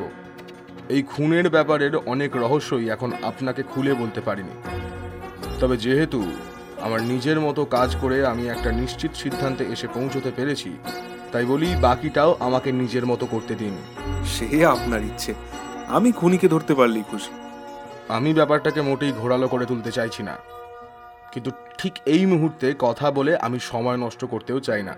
এখন যা হচ্ছে যাকে বলে কেবল অ্যাকশন এই রহস্য সমাধানের সব সূত্রই আমার হাতে। মিসেস কিউবিটের জ্ঞান যদি নাও ফেরে, তবুও কাল রাত্রে যা ঘটেছে আমি প্রমাণ দিতে পারব। আর তার দ্বারাই অপরাধী সাজা পাবে। তার আগে আমাকে জানতে হবে যে এখানে এলরিজেস বলে কোনো হোটেল কাছাকাছি আছে কিনা। বাড়ির লোকজনদের ডেকে প্রশ্ন করা হলো, কিন্তু ওই নামে কোনো হোটেল আছে বলে কারও জানা নেই। শেষ পর্যন্ত যে ছেলেটা আস্তাবল পরিষ্কার করে সে বলল যে ইস্ট রাস্টন থেকে অনেক দূরে ওই নামে একজন চাষি থাকে। আচ্ছা ওই চাষি যে বাড়িতে থাকে সেটা কি বেশ নির্জন জায়গায়? হ্যাঁ স্যার খুবই নির্জন জায়গা। তাহলে কাল রাত্রে এখানে যে সব কাণ্ড ঘটেছে তার খবর ওখানে পৌঁছয়নি? খুব সম্ভবত না। হোমস কিছুক্ষণ কি যেন ভাবল। একটা রহস্যময় হাসি ওর মুখে ফুটে উঠেই মিলিয়ে গেল। শোনো বাছা হাস্তা বলে যাও। আর একটা ঘোড়াকে লাগাম জিন পরিয়ে নিয়ে এসো। একটা চিঠি এক্ষুনি তোমাকে এলরিজের বাড়িতে পৌঁছে দিয়ে আসতে হবে। হোমস জামার পকেট থেকে নৃত্যরত ছবি ও কাগজগুলো বের করল। পড়ার ঘরের টেবিলে সেই কাগজগুলো ছড়িয়ে রেখে সে অনেকক্ষণ ধরে কী সব করল। বিশেষ করে বলে দিল যে এটা যেন যার নাম লেখা আছে কেবলমাত্র তার হাতেই দেওয়া হয়। আর তাকে যদি কেউ কোনো প্রশ্ন করে, সে যেন উত্তর না দেয়। খামটা দেখলাম। কাঁপা কাঁপা, আঁকা বাঁকা অক্ষরে নাম ঠিকানা লেখা। হোমসের নিজের লেখার ধরনের সঙ্গে কোনো মিল নেই। খামের ওপর লেখা, মিস্টার অ্যাবে স্লেটি এলরিজের খামার ইস্ট রাস্টন, নরফোক। হোমস বলল ইন্সপেক্টর, আমার মনে হয় আপনি হেড অফিসে খবর পাঠিয়ে একজন বেশ শক্ত সামর্থ্য কনস্টেবলকে আনিয়ে দিন। যদি আমার ভুল না হয়ে থাকে, তবে বলছি যে আপনার আসামি খুব সাংঘাতিক প্রকৃতির লোক। এই ছেলেটির হাতেই আপনি বরং একটা টেলিগ্রাম পাঠিয়ে দিন। ওয়াটসন, দুপুরের পরেই যদি এখান থেকে লন্ডন ফেরবার কোনো ট্রেন থাকে, তো আমরা সেই গাড়িটাই ধরব। লন্ডনে আমি একটা খুব জরুরি রাসায়নিক পরীক্ষা শেষ না করেই চলে এসেছি। এই রহস্যের জবনিকা পড়তে আর দেরি নেই। ছেলেটি চিঠি নিয়ে চলে গেল। হোমস বাড়ির অন্য সব কাজের লোকেদের ডেকে বলল, যদি অচেনা কোনো লোক এসে মিসেস কিউবিটের খোঁজ করেন, তো তাকে যেন মিসেস কিউবিটের আঘাতের কথা জানানো না হয় আর তাকে যেন সোজাসুজি বসবার ঘরে নিয়ে আসা হয়। প্রতিটি লোককে ডেকে আলাদা আলাদা করে হোমস এই কথাগুলি বলল। তাদের সাবধান করে দিয়ে বলল যে তারা যেন কিছুতেই তার কথা অমান্য না করে। এরপর হোমস আমাদের নিয়ে বসবার ঘরে এলো। বলল, এখন আমাদের অপেক্ষা করা ছাড়া আর কিচ্ছু করবার নেই। দেখা যাক এরপর কি ঘটে। ডাক্তারবাবু, রুগী দেখতে যাবার তাড়া ছিল, তাই তিনি চলে গেলেন। আমি আর ইন্সপেক্টর মার্টিন বসে রইলাম। আমি ঘন্টাখানেক আপনাদের জমিয়ে রাখতে পারি। ওয়াটসন তোমার কাছে আমি অত্যন্ত কৃতজ্ঞ যে তুমি এতক্ষণ তোমার সহজাত কৌতূহলকে চেপে রাখতে পেরেছ। ইন্সপেক্টর, আপনার কাছে সব ব্যাপারটাই দারুণ আকর্ষণীয় মনে হবে। কেননা আপনার চাকরি জীবনে এরকম অদ্ভুত জটিল রহস্যের সন্ধান আর পাবেন বলে মনে হয় না। আপনাকে আমি সব কথা খুলে বলছি। আমার সঙ্গে মিস্টার হিলটন কিউবিটের পরিচয় কী সূত্রে হলো, তা আপনার জানা খুবই দরকার। হোমস প্রথম দিকের ঘটনার কথা ইন্সপেক্টরকে খুলে বলল। এই দেখুন, আমার সামনে সেই বিচিত্র ছবি আঁকা কাগজগুলো রয়েছে। এগুলোকে সহজেই ছেলে মানুষই খামখেয়ালিপোনা বলে হেসে উড়িয়ে দেওয়া যেত। যদি না এই ছবির মধ্যে একটা অত্যন্ত দুঃখজনক ঘটনার পূর্বাভাস পাওয়া যেত। পৃথিবীতে যত রকমের গুপ্তলিপির চলন আছে, তা সবই মোটামুটি আমার জানা। এ বিষয়ে আমি একটা বইও লিখেছি। তাতে প্রায় একশো ষাটটি গুপ্তলিপি পাঠোদ্ধারের হদিশ দেওয়া আছে। এই লিপি যারা আবিষ্কার করেন, তাদের উদ্দেশ্য হচ্ছে যে এই ছবিগুলো দেখে লোকে যেন মনে করে এগুলো কোনো ছেলে মানুষের কাঁচা হাতে রাখা ছবি। এর মধ্যে কোনো লুকোনো অর্থই নেই। কিন্তু যখনই বুঝতে পারলাম এগুলো গুপ্তলিপি আর তার এক একটা ছবি, এক একটা হরফ, তখন গুপ্তলিপি বিশ্লেষণ করে ছকে ফেলে এর পাঠোদ্ধার করতে আমার দেরি হলো না। এবং লিপিটা এত ছোট যে তার থেকে এই ছবিটার মানে ছাড়া আর কোনো কিছুই বুঝতে পারলাম না। ওই ছবিটা ব্যবহার করা হয়েছে ইংরাজি ই হরফের জন্য। আমরা জানি ইংরাজিতে ই হরফটার সবচেয়ে ব্যবহার বেশি। সামান্য একটা লাইন লিখতে গেলেও ই ব্যবহার করতেই হয়। প্রথম লিপিতে পনেরোটা ছিল। তার মধ্যে এই ছবিটা আছে চারবার। তাই ধরে নিলাম যে ই হবে। অবশ্য কোনো কোনো ছবিতে দেখতে পাওয়া যাচ্ছে যে লোকটার হাতে একটা পতাকা আছে। আবার কোনো কোনো ছবিতে পতাকাটা নেই। পতাকাটা যেভাবে আছে, তা থেকে আমার ধারণা হয়েছে যে ওটা জ্যোতি চিহ্ন লাইনটা যে শেষ হলো, তাই বোঝাচ্ছে। এইভাবে আমি এগোতে শুরু করলাম। কিন্তু এরপরই আসল গোলটা বাঁধল। ই এর পর T A O I N S H R D R I হরফগুলোর ব্যবহার মোটামুটি একই। তবে টি এ ও আর আই এর ব্যবহার অন্যগুলোর চাইতে সামান্য বেশি। কিন্তু এই চারটের ব্যবহার প্রায় সমান। তাই যে ছবিগুলো আছে, তাদের বিশ্লেষণ করে কোনো হদিশ পেলাম না। সুতরাং নতুন কোনো নমুনা না পাওয়া পর্যন্ত আমার অপেক্ষা করা ছাড়া আর কোনো উপায় রইল না। মিস্টার হিলটন কিউবিটের সঙ্গে আমার যখন দ্বিতীয়বার দেখা হলো, তখন তিনি আমাকে আরও দুটি এই ধরনের লেখা দিলেন। আর একটা লেখা দিলেন যেটা আমার ধারণা একটি মাত্র শব্দ। কেননা সেখানে কোনো পতাকা ছিল না। এখন শেষে যে লেখাটার কথা বললাম, তার পাঁচটা অক্ষরের মধ্যে দ্বিতীয় ও চতুর্থ অক্ষরটা ই। শব্দটা নেভার লিভার সেভার বা অন্য কিছুও হতে পারে। আমি বেশ বুঝতে পারলাম যে এটা কোনো একটা আর্জির জবাব। সব কিছু বিচার করে আমি সিদ্ধান্ত করলাম, এটা নিশ্চয়ই ভদ্রমহিলারই লেখা। আমার বিশ্লেষণ নির্ভুল বিবেচনা করে ঠিক করলাম, এই তিনটে হলো এন, ভি এবং আর। এখনও পর্যন্ত ব্যাপারটা কোনো কিনারা করতে পারছিলাম না। কিন্তু হঠাৎ আমার মাথায় একটা বুদ্ধি খেলে গেল। আর তার ফলে আমি আরও অনেকগুলো অক্ষর পড়ে ফেলতে পারলাম। আমার মনে হলো যে যদি এই সব বার্তা কোনো মহিলার উদ্দেশ্যে পাঠানো হয়ে থাকে, এবং তাই হয়েছে বলে আমার ধারণা। তবে এই লিপির মধ্যে এলস্টাই নামটা অবশ্যই থাকবে। আর তা যদি হয়, তবে দুটো ইয়ের মধ্যে তিনটি অক্ষর থাকলে সেটাই এলসাই হওয়ার সম্ভাবনা থাকে। খুঁজতে খুঁজতে তিনটি বার্তার নিচে একই ধরনের ছবি পেলাম, যার গোড়ায় ও শেষে ই, এইভাবে এল, এস আর এই তিনটে অক্ষর পড়ে ফেললাম। কিন্তু বাকিগুলোর কি হবে? চারটে লিপিতে দেখলাম এলসাইয়ের আগে একটি মাত্র শব্দ আছে, আর সেই শব্দটির শেষে আছে এই ই।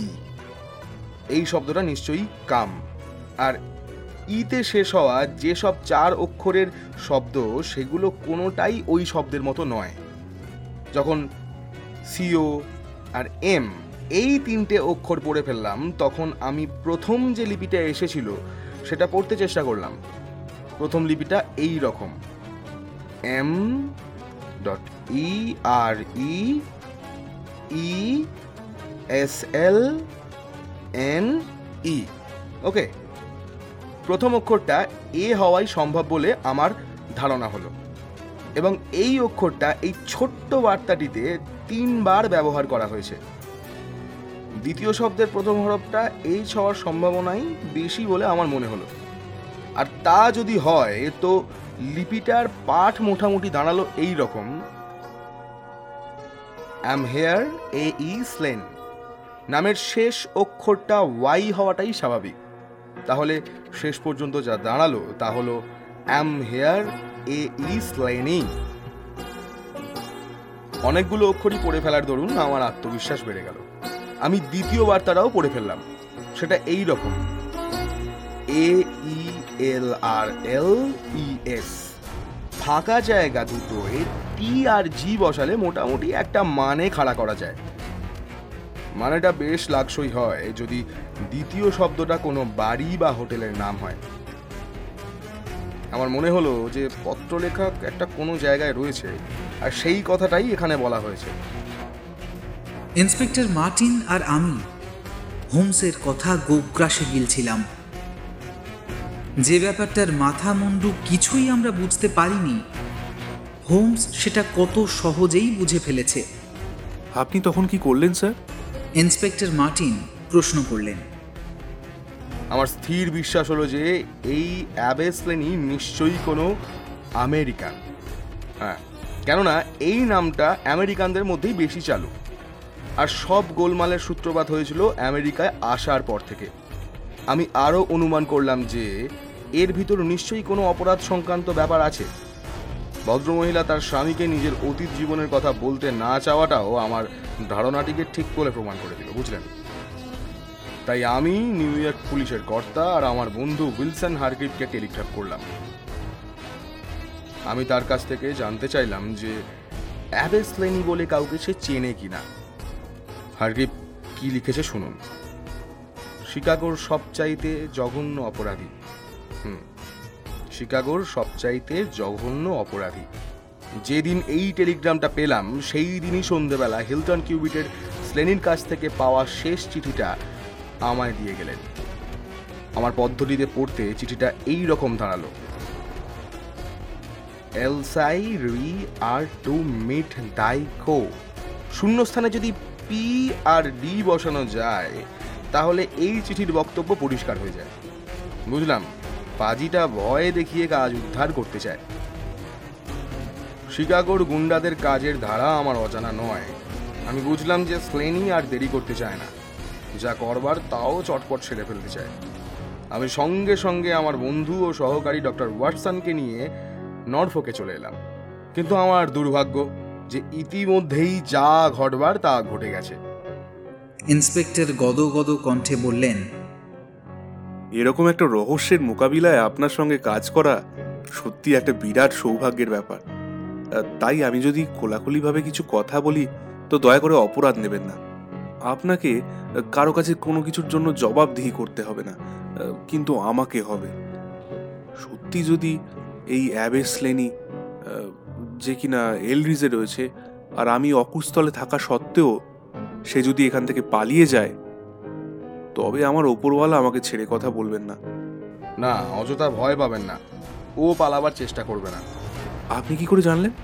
ও যদি পালায় তো ও যে অপরাধী সে কথাটা প্রমাণ হয়ে যাবে। তাহলে চলুন ওকে গ্রেফতার করে ফেলি। ও এক্ষুনি এখানে এসে পড়ল বলে মনে হয়। ও এখানে আসবে কেন? আপনার কথাটা ঠিক মানতে পারলাম না মিস্টার হোমস। আপনি আসতে বলেছেন বলেই ও এখানে আসবে? আমার তো মনে হয় যে আপনার চিঠি পেয়ে ও ঘাবড়ে গিয়ে এখান থেকে সরে পড়বে। আমার মনে হয় কোন টোপ দিলে ও খাবে সেটা আমি ধরতে পেরেছি। আমার যদি খুব ভুল মনে না হয় তো বোধহয় ওই স্লেনই আসছে। শার্লক হোমস বেশ খুশি হয়ে বলে উঠল সামনের রাস্তা দিয়ে একজন দরজার দিকে এগিয়ে আসছে। লোকটি খুব লম্বা মাথায় পানামা টুপি মুখে খোঁচা খোঁচা দাড়ি। খাঁড়া নাকটা সামনের দিকে উদ্ধতভাবে এগিয়ে আছে। লোকটির হাতে একটা মোটা বেতের লাঠি। লোকটি এমনভাবে হাঁটছে যেন এ বাড়িটা ওর নিজের। লোকটা বেশ জোরে বেলটা টিপল। হোমস চুপি চুপি বলল, আসুন, এই বেলা আমরা দরজার আড়ালে লুকিয়ে পড়ি। এই রকম লোককে মোকাবিলা করতে গেলে খুব সাবধান হতে হয়। ইন্সপেক্টর, হাত করাটা ঠিক করে রাখুন। ওর সঙ্গে কথাবার্তা যা বলবার তা আমিই বলব। আমরা বোধহয় মিনিট খানেক চুপচাপ দাঁড়িয়েছিলাম।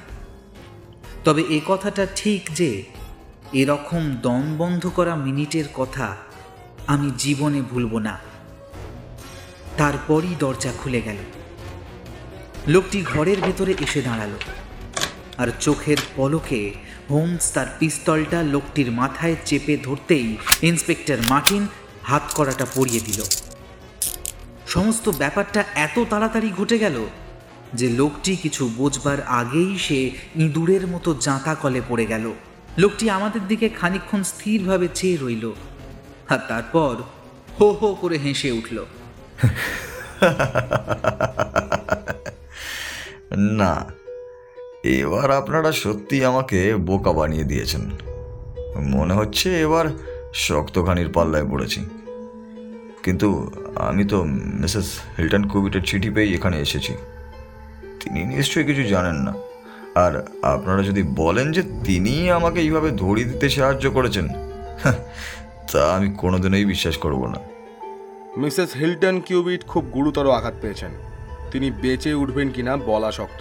লোকটি আর্তনাদ করে উঠল। না না হতে পারে সেই চিৎকারে গোটা বাড়িটা যেন থরথর করে কেঁপে উঠল। লোকটা চিৎকার করে বলল আপনি ভু- ভুল বলছেন। মিস্টার কোভিড আহত হয়েছেন। মিসেস কোভিডের কিছু হয়নি। এলসিকে কেউ আঘাত করতেই পারে না। আমি হয়তো ওকে শাসিয়েছি কিন্তু ওর মাথার এক কাছে চুল স্পর্শ করার কথাও আমি ভাবতে পারি না। ওর স্বামীর দেহের পাশেই উনি পড়েছিলেন। উনি সত্যিই খুব বেশি রকমের চোট পেয়েছেন। হোমসের কথা শুনে লোকটি হতাশভাবে সোফায় বসে পড়ল। তারপর কড়া লাগানো দু হাতে মুখ গুঁজে রইল কিছুক্ষণ। তারপর এক সময় নিজেই কথা বলতে লাগল। ওর ধরা ধরা গলার স্বর শুনে বুঝতে পারলাম যে বেচারা একদম ভেঙে পড়েছে। আপনাদের কাছে আর আমার গোপন করার কিছু নেই। ও বলল আমাকে যদি কেউ গুলি করে মারতে চায় আর সেই কারণে আমি যদি আত্মরক্ষার জন্য গুলি ছুড়ে থাকি তাহলে তো আইনের বিচারে কোনো অপরাধ নয়। কিন্তু আপনারা যদি ভেবে থাকেন যে আমি কোনোভাবে ওই মহিলাকে কষ্ট দিয়েছি, তাহলে আপনারা আমাকেও চেনেন না, আর ওই মহিলাকেও চেনেন না। ওর সঙ্গে আমার বিয়ে হবার কথা ছিল। এই ইংরেজটি আমাদের মধ্যে এসে পড়ল কেন? আমার সঙ্গে ওর প্রথমে বিয়ে ঠিক হয়েছিল, আর তাই ওকে নিয়ে যাবার জন্যই আমি এসেছি। তিরস্কারের ভঙ্গিতে হোমস ওকে বলল আপনার ভয়েই ভদ্রমহিলা আমেরিকা থেকে পালিয়ে আসেন। ইংল্যান্ডে এসে তিনি একজন সৎ লোককে বিয়ে করেছিলেন। আপনি ওকে তাড়া করে ওর জীবনকে অশান্তিতে ভরিয়ে তুলেছিলেন। আপনি হয়তো জানেন না যে ভদ্রমহিলা ওর স্বামীকে যেমন ভালোবাসতেন, তেমন শ্রদ্ধাও করতেন। আপনি একজন সৎ নাগরিককে খুন করেছেন আর এক মহিয়সী মহিলাকে আত্মহত্যা করতে বাধ্য করেছেন। মিস্টার অ্যাবে স্লেনি, এর জন্য আপনাকে আইনের কাছে জবাবদিহি করতেই হবে। এলসি যদি মারা যায় তাহলে আমার যাই হোক না কেন কিচ্ছু এসে যায় না। অ্যাবেস লেনি কথাটা নিজের মনে মনেই বলল। তারপর হাতের মুঠো খুলে একটা দোমড়ানো কাগজের দিকে তাকিয়ে বলল দেখুন মশাই আপনি আমাকে ধাপ্পা দিতে চাইছেন বলে মনে হচ্ছে। এলসি যদি মরণাপন্নই হবে তো সেই চিঠি লিখলো কি করে? কথাটা শেষ করেই ও কাগজের টুকরোটা আমাদের দিকে ছুঁড়ে দিল। আপনাকে এখানে টেনে আনার জন্যই এই চিঠি আমি লিখেছি। আপনি লিখেছেন? আমাদের দলের বাইরে এই গুপ্তলিপির কথা আর কেউ জানে না। আপনি জানলেন কি করে? একজন মানুষ যদি মাথা খাটিয়েই কোনো কিছু আবিষ্কার করে তবে চেষ্টা করলে আরও একজনও সেটা বার করতে পারে। যাই হোক মিস্টার স্লেনি আপনাকে নিয়ে যাওয়ার জন্য নরউইচ থেকে গাড়ি আসছে। আপনি অনেক অন্যায় করেছেন। তবে যাওয়ার আগে আপনি অন্তত একটা ভালো কাজ করে যান। আপনি অকবরে স্বীকার করুন যে যা ঘটেছে তার জন্য অন্তত মিসেস হেলটন কিউবিটের কোনো মতেই দোষ ছিল না বা তিনি কোনো দিনই দায়ী নন। এর চেয়ে ভালো কিছু আর হতে পারে না। সত্যি কথা খুলে বললেই বোধ হয় আমি এই যাত্রায় রক্ষা পেতে পারি। ইন্সপেক্টর মার্টিন বললেন একটা কথা আপনাকে বলা দরকার। এখন আপনি যা বলবেন তা আপনার বিরুদ্ধে প্রমাণ হিসেবে দাখিল করা হতে পারে। সে ঝুঁকি নিতে আমি রাজি আছি। হেলসিকে আমি খুব ছোটবেলা থেকেই জানি। ওর বাবার নাম প্যাট্রিক। প্যাট্রিকের একটা দল ছিল। দলে আমরা মোট সাতজন ছিলাম। এই গুপ্তলিপি প্যাট্রিক বুড়োই মাথা খাটিয়ে বের করে। সাধারণভাবে দেখলে মনে হয় কোনো বাচ্চা ছেলে বুঝি নিত্যারত কয়েকজন লোকের ছবি আঁকবার চেষ্টা করেছে। আমাদের দলের কাজকর্মের কিছু কিছু খবর এলসি রাখতো। কিন্তু আমাদের কাজকর্ম তার ভালো লাগতো না। এলসির কিছু সৎ পথে আয় করা টাকা ছিল। সেই টাকা নিয়ে সে ইংল্যান্ডে চলে এলো। আমি যদি অন্য কোনো কাজ করতাম, তাহলে এলসি হয়তো আমাকেই বিয়ে করতো। প্রথমে আমি ও কোথায় গেছে জানতে পারিনি। ওই ইংরেজটির সঙ্গে বিয়ে হওয়ার পর আমি এলসির খোঁজ পাই।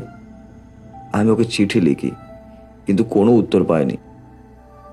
তারপর আমি এখানে চলে আসি। যখন দেখলাম চিঠিতে কোনো কাজ হচ্ছে না, তখন আমি এই গুপ্তলিপিতে আমার কথা এমনভাবে লিখতে লাগলাম যাতে লেখাগুলো নজরে পড়ে। প্রায় মাসখানেক হলো আমি এখানে এসেছি। আমি ওই বাড়ির নিচের তলায় একখানা ঘর নিয়ে আছি। ঘরটার সুবিধা হচ্ছে যে, কাউকে না জানিয়ে যখন তখন বাইরে যাওয়া আসা করা যায়। আমি প্রত্যেক রাত্রে ঘর থেকে বেরিয়ে আসতাম। কিন্তু কিছুতেই এলসির সঙ্গে সামনাসামনি যোগাযোগ করতে পারতাম না। অথচ আমার লেখাগুলো যে ওর চোখে পড়েছে, সে ব্যাপারে আমি নিঃসন্দেহ ছিলাম। কেননা একটা চিঠির জবাবও দিয়েছিল। তারপর আমার মেজাজ বিগড়ে গেল। আমি ওকে শাসাতে লাগলাম। শেষকালে আমাকেও খুব কাতরভাবে একটা চিঠি লিখলো। ও আমাকে এখান থেকে চলে যাওয়ার জন্য অনুরোধও করল। শেষকালে এলসি একদিন বলল যে, রাত্রে ওর স্বামী যখন ঘুমাবে, তখন ও আমার সঙ্গে দেখা করবে। তারপর ও সত্যি সত্যি এলো। আমাকে কিছু টাকা দিয়ে ও ভাগাতে চাইলো। আমার ভয়ানক রাগ হয়ে গেল। আমি কোনো ভাবনা চিন্তা না করে ওর হাত ধরে টানলাম। আর ঠিক তখনই করতে করে স্বামী এসে হাজির হলো। এলসি মেঝেতে পড়ে গিয়েছিল। আমি লক্ষ্য করেছিলাম যে ওর স্বামীর হাতে পিস্তল আছে। ভয় দেখিয়ে পালাবার জন্য আমি এলসির স্বামীর দিকে আমার পিস্তল তাক করলাম। ও আমাকে লক্ষ্য করে গুলি ছুড়লো। আমিও ছুড়লাম। ওর গুলিটা আমার গায়ে লাগেনি, কিন্তু আমার গুলিটা ওকে ঘায়াল করল। ঈশ্বরের নামে শপথ নিয়ে বলছি, এই হলো আসল ব্যাপার। তারপর আর সকালে ছেলেটি যখন ওই চিঠিটা নিয়ে গেল, তখন আমি খুশিতে ডকমক করতে করতে এখানে এসে হাজির হলাম। আর আপনাদের হাতে ধরা পড়লাম। ইতিমধ্যে পুলিশের গাড়ি এসে গিয়েছিল। মার্টিন অ্যাবেসলেনিকে বললেন চলো এবার থানায় যেতে হবে। যাওয়ার আগে ওর সঙ্গে একবার দেখা করতে পারে কি? না উনি এখন অজ্ঞান হয়ে আছেন। মিস্টার হোমস আশা করব যে এই রকম জটিল রহস্যের তদন্তের ব্যাপারে আপনার সাহায্য পাবো। গাড়িটা ওদের নিয়ে চলে গেল। পিছন ফিরে তাকাতেই টেবিলের ওপর কাগজের মোড়কটা আমার নজরে পড়ল। এই কাগজের টোপ দিয়েই হোমস স্লেনিকে টেনে এনেছিল। হোমস হেসে বলল দেখো তো ওয়াটসন চিঠিটা পড়তে পারো কিনা কাগজে কিছুই লেখা নেই। শুধু কতকগুলো নৃত্যরত লোকের ছবি কেমনভাবে একটা সাজানো। আমি যেভাবে ব্যাখ্যা করেছি সেইভাবে যদি পড়ো তাহলে এর মানে দাঁড়ায় কাম হেয়ার অ্যাট ওয়ান্স আমি জানতাম এই বার্তা এইভাবে পাঠালে ফ্লেনি না এসে থাকতে পারবে না। আমার আনন্দ এইটুকু যে গুন্ডাদের গুপ্তলিপির সাহায্যেই একটা বদমাসকে পাকড়াও করলাম। চলো, এবার যাওয়া যাক। তিনটে চল্লিশের ট্রেনটা ধরতে পারলেই সন্ধ্যের আগেই বেকার স্ট্রিটে পৌঁছে যাব।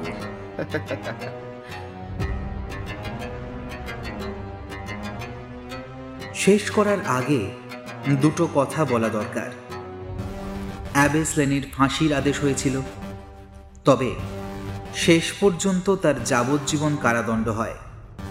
আর মিসেস কিউবিট সুস্থ হয়ে উঠে তার স্বামীর যাবতীয় অর্থ ব্যয় করেন গরিব লোকেদের সাহায্যের জন্য।